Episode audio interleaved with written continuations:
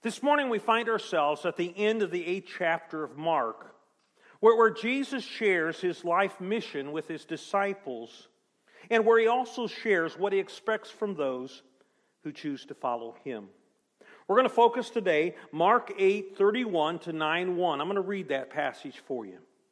It says, He then began to teach them that the Son of Man must suffer many things and be rejected by the elders, chief priests, and teachers of the law, and that he must be killed and after three days rise again. He spoke plainly about this, and Peter took him aside and began to rebuke him. But when Jesus turned and looked at his disciples, he rebuked Peter. Get behind me, Satan, he said. You, you do not have in mind the things of God, but the things of men.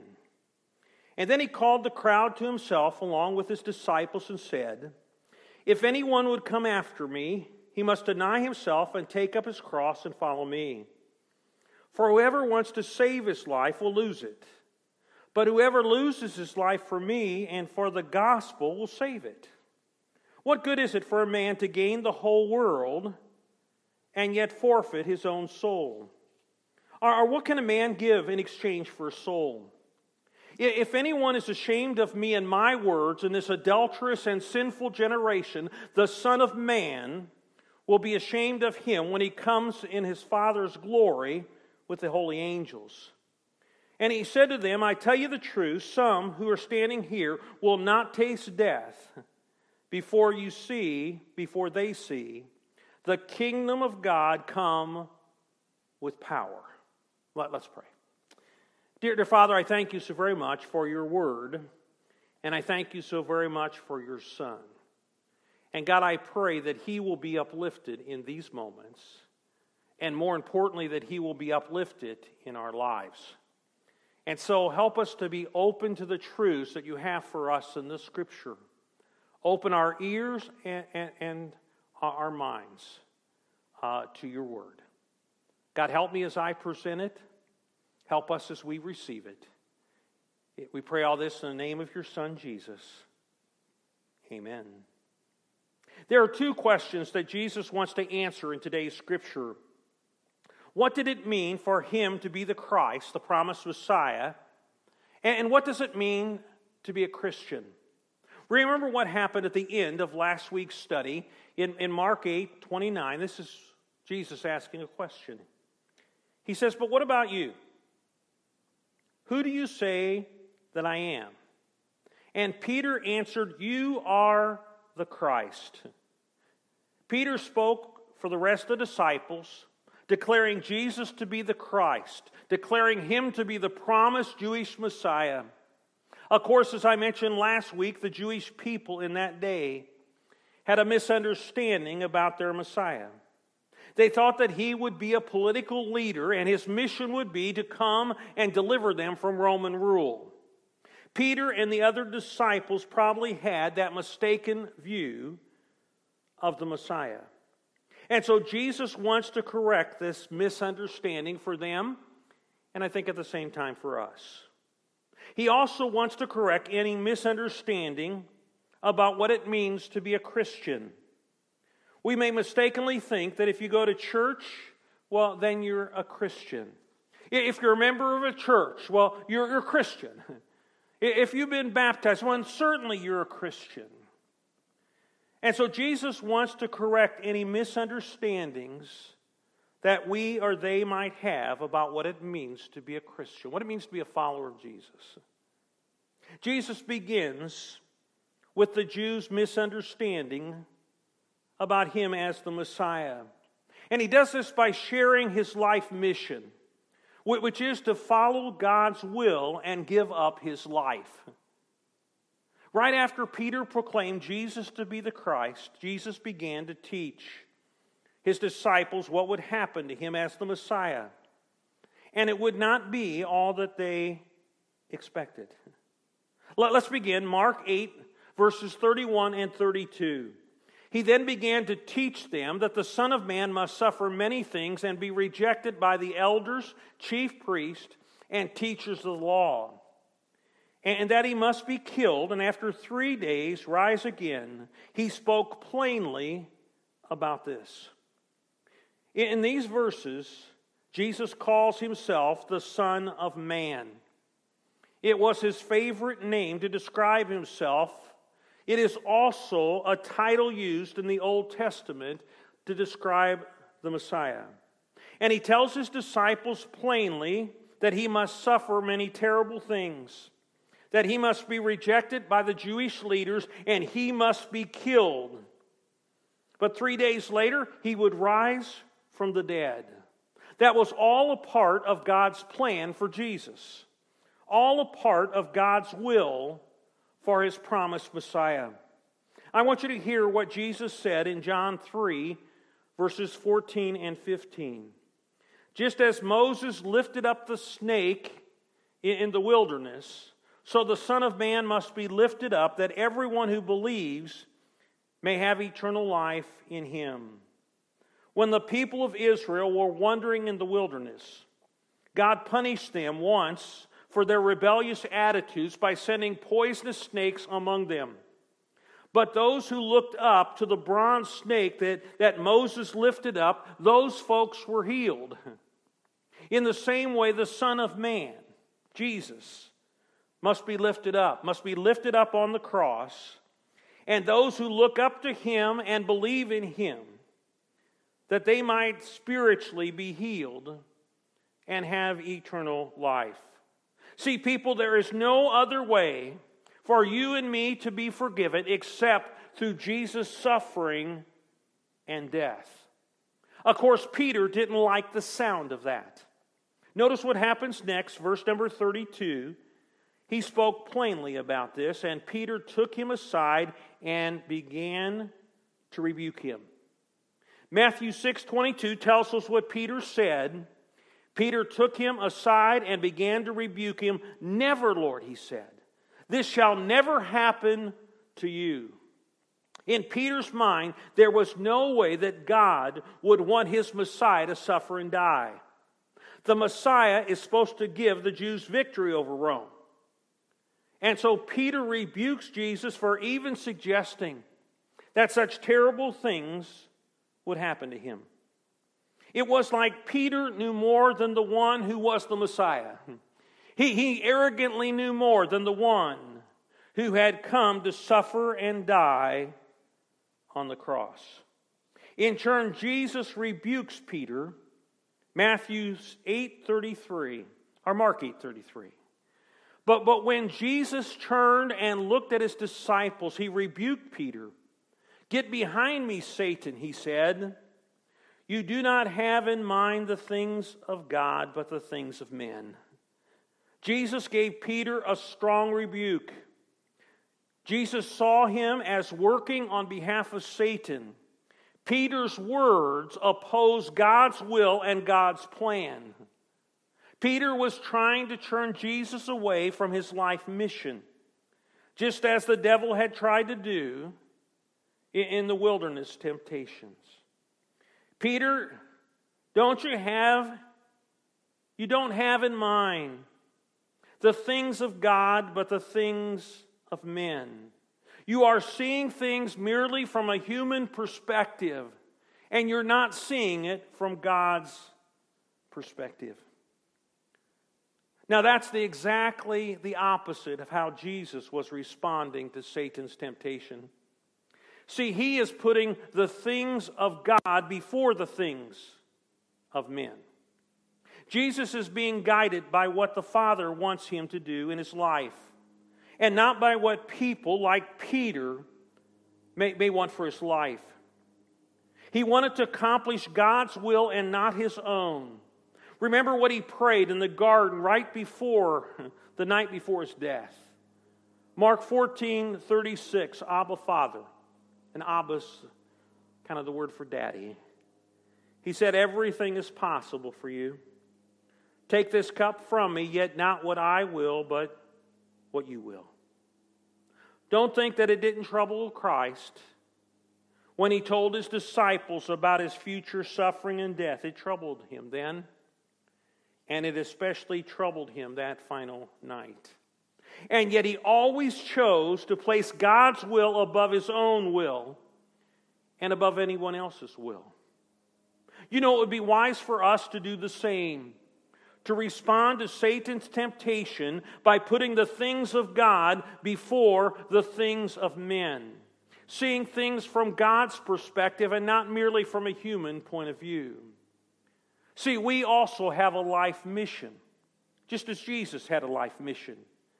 And we wouldn't want our lives to get off course, to get off mission.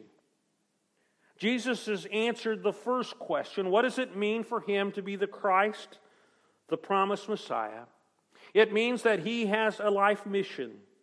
And that life mission is to follow God's will and to give up his life. That brings us to the second question, and that is what does it mean to be a Christian? Jesus answers that question by giving us, each of us, as followers of Jesus, a life mission. And your life mission is to follow Jesus and give up your life. As Jesus shocked the disciples when he told them that he would have to give up his life, he further shocks his disciples and the crowd when he told them that they would have to give up their lives if they followed him. Just listen to Mark 8, verse number 34, when he called the crowd to him along with his disciples and said, If anyone would come after me, he must deny himself and take up his cross and follow me. I mean, that's what it means to be a Christian. That's what it means to be a Christ follower. You must deny yourself and take up your cross and follow Jesus. First, you and I must deny ourselves. Our lives are no longer about what we want, they, they become about what Jesus wants. We may have lived in the past as Lord over our own lives, but when we follow Jesus, He becomes Lord of our lives. He becomes our master, and we become His servants. I like something that Warren Wiersbe says in his commentary on Mark he says, denying self is not the same as self denial. We practice self denial for a good purpose. When, for a good purpose, we occasionally give up things or activities. But we deny self when we surrender ourselves to Christ and determine to obey His will. See, that's what Jesus did for us. He surrendered His life for us and determined to obey His Father's will. And here Jesus is calling us to do the same, to surrender ourselves to Him and determine to obey His will. I mean, that's what Jesus expects from those who choose to follow Him. He, he expects us to deny ourselves. Second, you and I must take up our cross. When a person took up a cross back in Jesus' day, that meant one thing that person was going to die the Romans required convicted criminals to carry their own cross to the place of execution. Remember, that's what Jesus did. He carried his own cross until he couldn't carry it any longer, and then Simon of Cyrene was forced to carry it the rest of the way up Golgotha's hill. Sometimes we talk about life's difficulties and life irritations as crosses that we bear. We, we have a troubling illness. We have a bothersome neighbor. We have a perplexing problem. We have an annoying relative, and we think of those things as crosses that we bear. But that's not what Jesus is talking about here. Carrying our cross means suffering for Him. Carrying our cross means dying to self and living for Him. Carrying our cross means sacrificing ourselves for Him.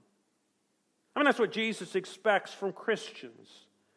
He expects us to deny ourselves, to take up our cross, and third, you and I must follow him. We must follow his example and his teachings.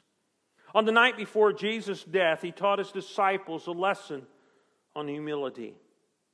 That they had gathered in a room to share the Passover meal together.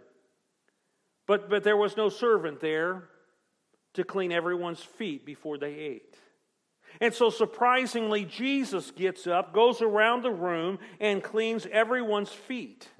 I mean, here he is, the Son of God, and he is being the humble servant. And listen to what Jesus said to his disciples after that. In John 13, 15, he says, I set you an example that you should do as I have done. The apostle Peter wrote something very similar in 1 Peter 2:21.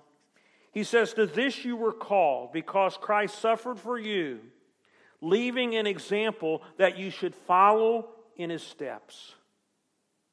What does it mean then to be a Christian? It means that you have a life mission. And your life mission is to follow Jesus and to give up your life. Or, in Jesus' words, you must deny yourself and take up your cross and follow him. Now, if Satan tempted Jesus to get him off mission, I mean, he is certainly going to tempt us to get us off mission. The truth is, we like to be king of our lives. We like doing things our own way. We like pleasing ourselves. We like being in the driver's seat. I know I do. But denying ourselves and surrendering our lives to Jesus, carrying our cross and surrendering ourselves to Him, following Jesus, His teachings and His examples. You know, none of that sounds very fun. But that is the very life that Jesus has called us to live as his disciples. And we need to be ready to respond when Satan tempts us away from living that life.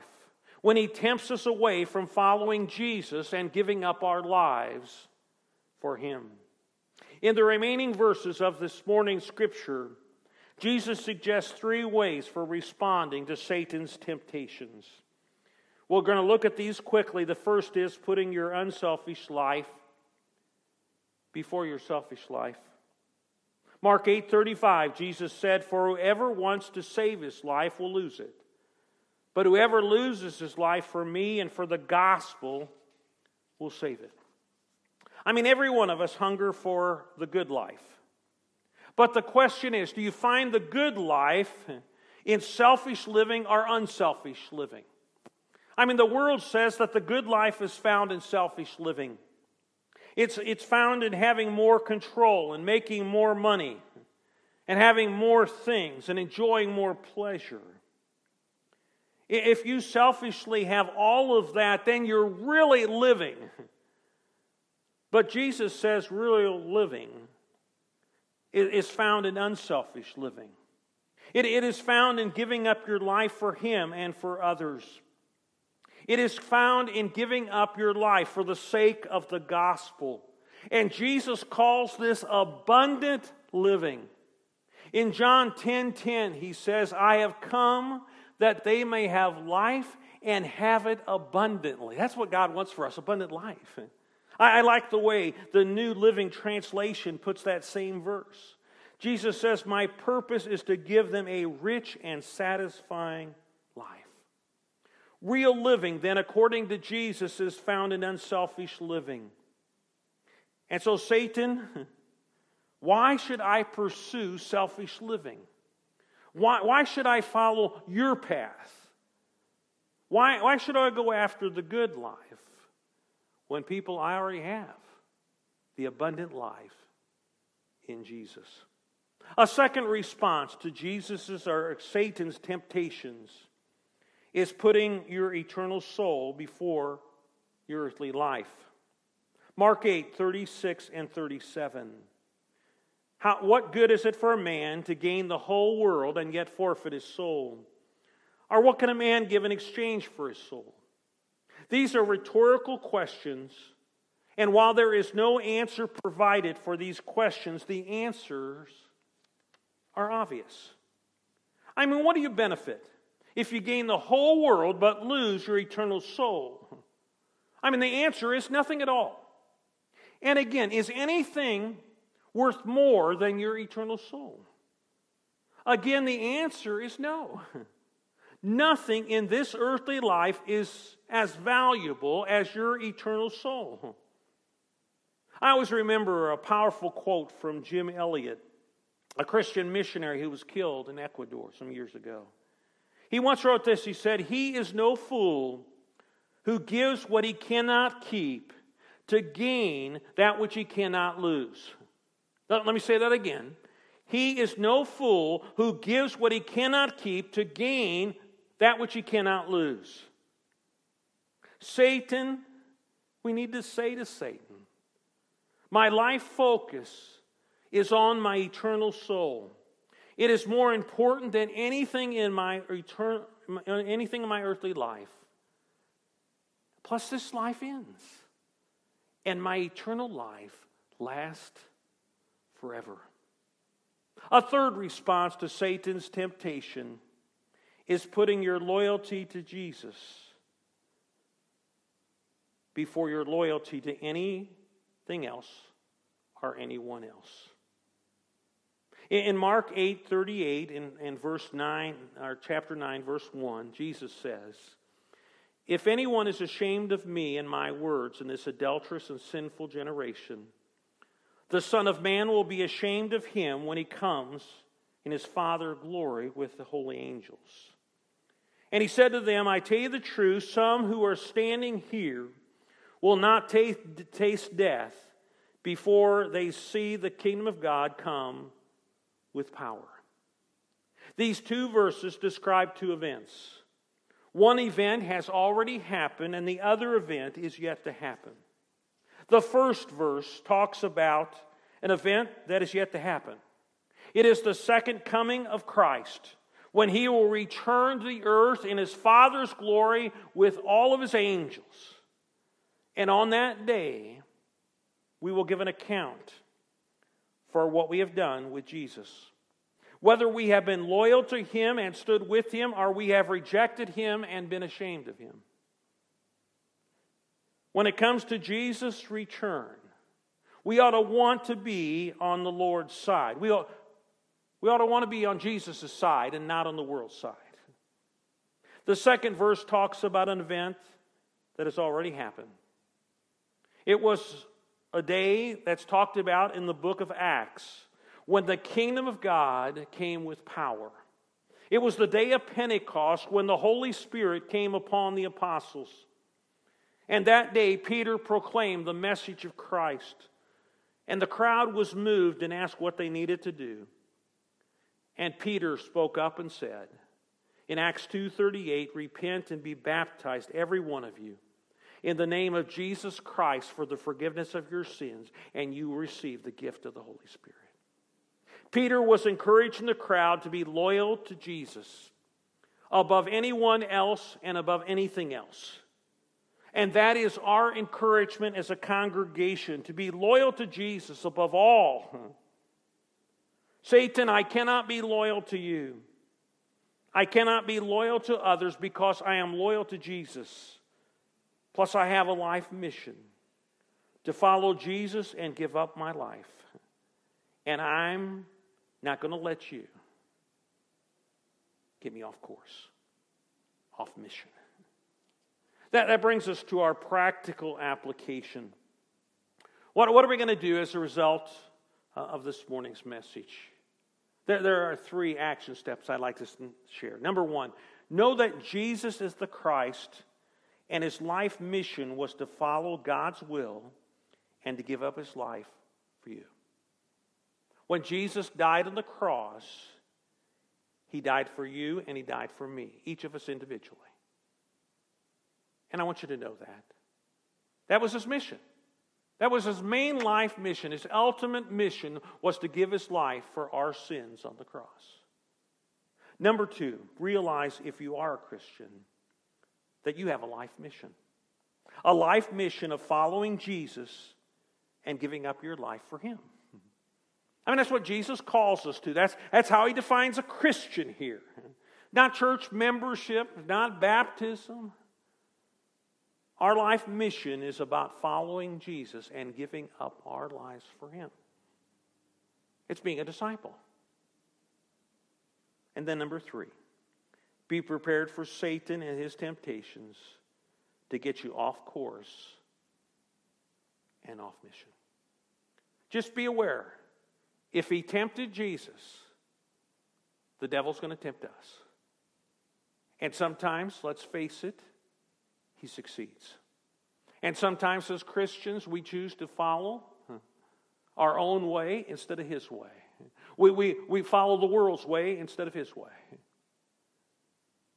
And there are some that I'm talking to today that have never accepted Jesus as Lord and Savior of their life. They've never made that commitment to Him. And so we want to encourage you this morning uh, to, to, to decide what you believe about Jesus. Because when He returns, all that will matter is what you've done with Jesus. That's all that will matter. What you've done with Jesus. Let's pray. Dear Father, we thank you so very much for this chance to share. And God, we thank you so much for your Son and for his example. And God, I pray that you'll help us to follow his example. God, you have provided us your Holy Spirit to live in us, that we might live as Jesus lived and as Jesus taught. And so, God, I pray that you'll help us as Christians do that. And God, I, I pray for those again who have not accepted you yet as Lord and Savior. God, that they again might be moved to that decision, that they won't give in to Satan and his temptations, to put off any decision or to reject him. Work now in our lives. That's our prayer in Jesus' name. Amen. We want to thank you for listening this morning. We pray that if there's some way that we can minister to you, that you'll, you'll give us a call. Give us a call on, on our church phone. It's at 217 379 4443. Or again, you can call us or you can contact us through our website, paxtonchurchofchrist.org. Uh, we'll minister to you in any way that we can. We, we again, wish God's best upon you, His blessing upon you in the week ahead. And look forward again to sharing with you again next Sunday.